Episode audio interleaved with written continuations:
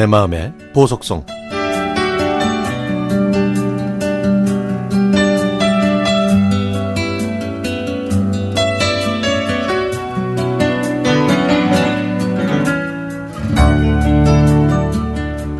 집에서 김을 굽다가 문득 어린 시절이 생각났습니다.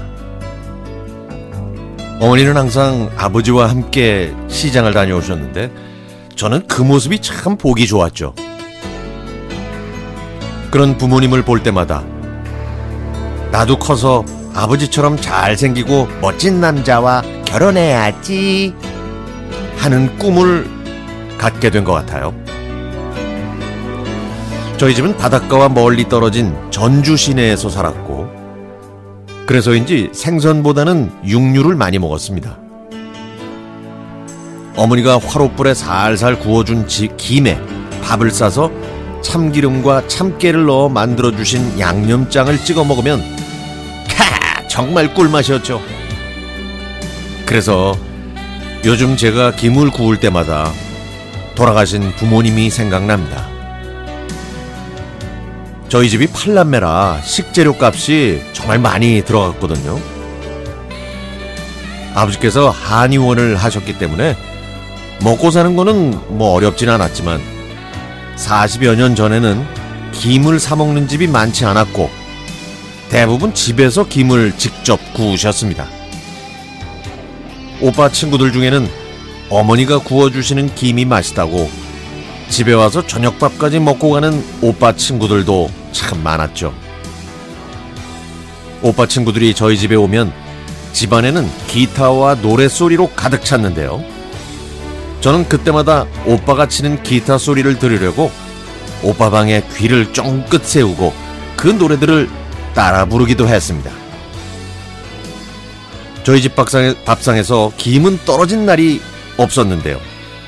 제 남편도 저처럼 김을 좋아하더라고요.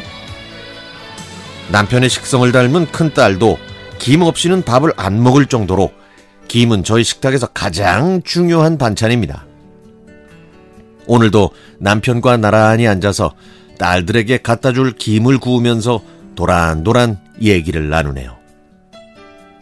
저희 부모님은 금슬이 참 좋았는데요. 저도 그걸 닮았는지 자상한 남편과 함께 시장이든 취미 생활이든 늘 함께 합니다. 저희 집은 서울에 있지만 사업을 하면서 밭농사까지 짓느라 일산에서 살고 있습니다. 이렇게 두 가지 일을 하다 보니까 집에는 일주일에 한 번 갈까 말까 하네요. 서울에 살면서도 나이가 들면 전원 생활을 해야지 하고 생각했는데 사업장을 일산으로 옮긴 덕분에 지금 이렇게 밭농사를 짓고 있습니다. 저희 부부의 가장 친한 친구 CBS 음악 FM을 들으면서 저녁 식사에 반주도 곁들이는 이런 여유로운 삶이 저는 참 좋습니다. 반농사철에는 오후 4시까지 본업에 전념하고 4시부터는 주말까지 쉬는 날도 없이 남편과 함께 밭에 가서 저희가 꿈꾸던 밭농사 일을 하고 있습니다. 이렇게 기쁜 마음으로 채소를 기르고 수확해서 지인들에게 나누어주면 얼마나 좋아들 하시는지.